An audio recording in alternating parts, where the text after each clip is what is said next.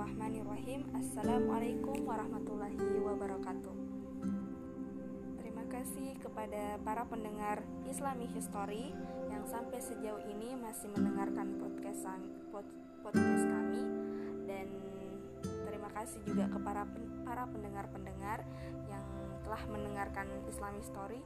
Dan kali ini saya ingin meminta maaf kepada teman-teman Karena baru bisa mengupload kembali atau merefresh kembali ingatan ingatan teman-teman mengenai sejarah Islamic Story ataupun peristiwa-peristiwa sejarah.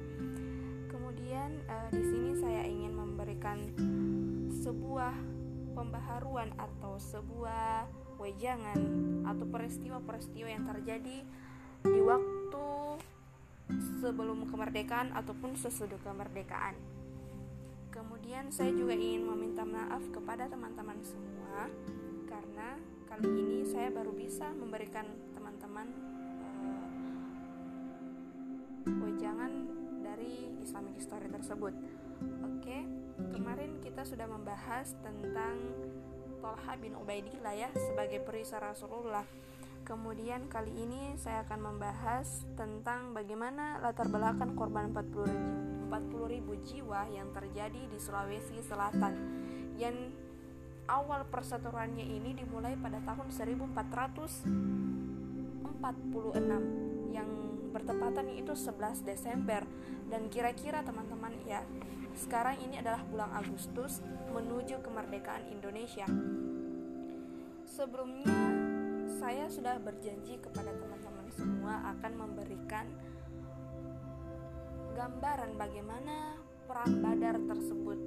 Tapi saya ingin melangkah terlebih dahulu dulu karena karena kok ini apa ya ingin mengulang kembali dan ingin memberikan teman-teman motivasi bagaimana kita bisa uh, mengingat sejarah-sejarah kita karena menurut Insinyur Soekarno mengatakan bahwa bangsa yang besar adalah bangsa yang dapat mengingat sejarah, sejarahnya sendiri. Oke, kali ini saya akan memberikan latar belakang bagaimana korban 40 ribu 40 ribu jiwa yang terjadi di Sulawesi Selatan yang bertepatan pada tanggal 11 Desember 1946. Oke, kemerdekaan Republik yang diproklamasikan pada tanggal 17 Agustus 1945 telah mendapatkan pengakuan dari para pemimpin dunia bahwa kemerdekaan itu bukan dihadiahkan oleh perintah, pemerintah Jepang, tetapi merupakan hasil perjuangan yang maha dahsyat dengan pengorbanan jiwa dan harta yang telah sedikit dan seluruh bangsa Indonesia. Kemudian tidak mengherankan kalau proklamasi kemerdekaan itu mendapat sambutan hangat dari rakyat terutama para para raja-raja Sulawesi Selatan seperti Andi Jamah, Datu Luwu, Andi Mapayuki, Raja Bone, Andi Abdullah Bau Mapasepe, Datu Supa, Andi Sultan Den Raja, Karaing Gantarang, Andi Malapiang, Karang Bantai, Matawakan Den Raja, Karaing Binanomu, Pak Junga Den Ngale, Karaing Pulau Bangkeng Selatan, Andi Ninong, dari Wajo, Andi Mawis, dan Tenete Sopeng, Andi Kasin, dan Andi dan sebagainya ya. Saya tidak bisa menyebutkan satu persatu karena banyak sekali pejuang-pejuang Sulawesi Selatan yang memerdekakan kemerdekaan Indonesia. Kemudian sebagai akibat perlawanan rakyat terutama para pemudanya sangat merugikan pihak Belanda yang berusaha keras untuk mengembalikan penjajahan di atas bumi Indonesia. Salah satu peristiwa yang maha dahsyat itu tidak boleh dilupakan begitu saja yaitu nilai pengorbanan 40.000 jiwa. Ya oke, kita akan memasuki bagaimana pengorbanan 40.000 jiwa ini yang dibantai sangat dahsyat oleh Westerling oleh para oleh Westerling pemimpin Belanda dan uh, bisa kita ketahui ini setelah kemerdekaan loh satu tahun setelah kemerdekaan. Kemerdekaan kan terjadi pada tahun 1945 ya, yang terjadi 17 Agustus yang sebentar lagi kita akan memperingati hari kemerdekaan tersebut. Kemudian pembantaian tersebut yang dilakukan oleh Westerling itu pemimpin Belanda ditunjukkan pada tanggal 11 Desember 1946. Dan ini memacu Ardenel Ardenelin apa ya? Apa tadi? uh, memacu saya untuk mengkaji bagaimana korban 40.000 jiwa ini bisa terjadi.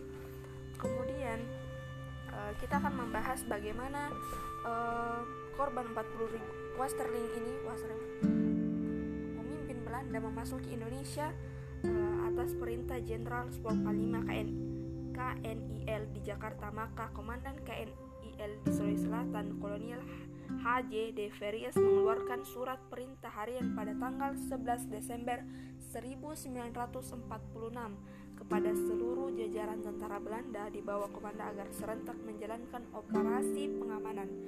Operasi dilakukan berdasarkan keadaan, keadaan darurat, peran dengan melakukan tindakan tegas, cepat, dan keras, tanpa kenal ampun dengan melaksanakan tembak di tempat tanpa proses. Peristiwa biadab tersebut berlangsung selama kurang lebih lima bulan, yaitu sampai ditariknya kembali pasukan Westerlin dari Sulawesi Selatan pada tanggal 22 Mei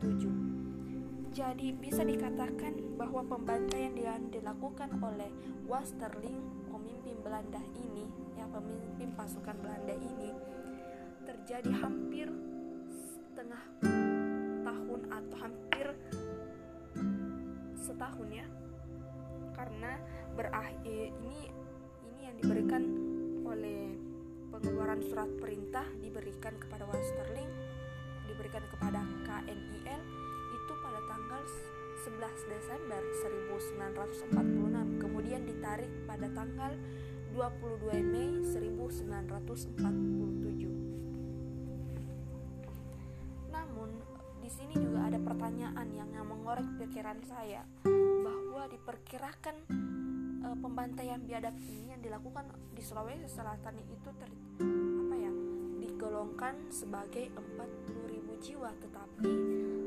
e, sesungguhnya ya 40.000 jiwa itu hanya tercantum di buku. Tetapi tidak sampai 40.000 jiwa. Apa ya? Pembantaian ini tidak sampai 40.000 jiwa tapi hampir mencapai. Kemudian dibulat uh, dibulatkan ke dalam buku sejarah yaitu 40 korban jiwa. Jadi di hari peringatan uh, pembantaian di Sulawesi Selatan itu terjadi 40.000 jiwa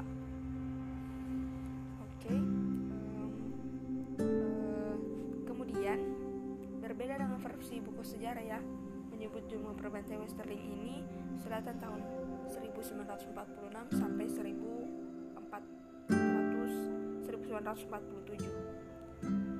Pemerintah Belanda sendiri menengarai jumlah korban hanya sejum berjumlah ini ya Belanda ini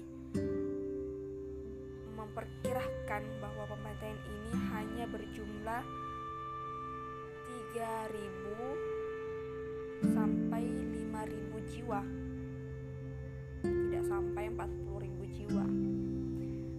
Kemudian Wastering sendiri dalam mengeluarkan di dua buku autobiografi berjudul Memories yang terbit tahun 1952 dan The Enlane yang terbit tahun 1982 hanya menyebutkan jumlah korban sekitar 400 sampai 600 jiwa.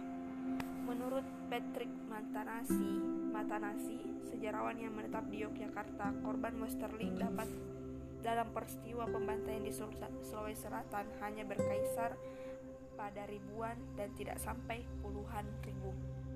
Jadi uh, ini buku yang dituliskan oleh sejarawan yang menetap di Yogyakarta itu, Westerling itu hanya membantai ribuan orang tidak sampai puluhan ribuan. Namun nggak tahu juga ya aku aku juga nggak tahu kenapa e, dibulatkan menjadi 40 ribu jiwa karena mungkin ini hampir mencapai 40 ribu jiwa. Jadi mungkin dibulatkan menjadi 40 ribu jiwa tapi kita harus berpositif thinking ya ini kita harus meluruskan bagaimana e, korban tersebut itu bisa terjadi Kemudian proses pembantaian Westerlingnya yang dimulai pada subuh hari tanggal 11 Desember 1946 di desa Batua, Makassar. Ini terjadi dari 3.000 jiwa yang dikumpulkan di lapangan terbuka. Ada 44 lelaki yang dianggap teroris kemudian dieksekusi di tempat. gila parah banget kan 44 ribu ya Allah ini tuh dieksekusi yang dianggap teroris kemudian dieksekusi sama Westerling termasuk 9 pemuda yang mencoba melarikan diri pada hari berikutnya 12 sampai 13 Desember 1946 korban Westerling bertambah 81 orang. Dengan menembaki membakar hangus desa-desa Tanjung Bunga dan sekitarnya. Ya ini pembantaian ya yang terjadi di Tanjung Bunga desa-desa Tanjung Bunga yaitu 81 orang jadi itu pada tanggal 12 sampai 13 Desember ini sudah juga ya menembaki. Terus saya tuh kemarin dengar dari dosen dosen saya ada juga satu keluarga yang dibantai oleh Westerling sementara dalam keadaan tidur. Itu ditembak nggak tahu ya ditembak itu aku juga lupa ya jelasnya.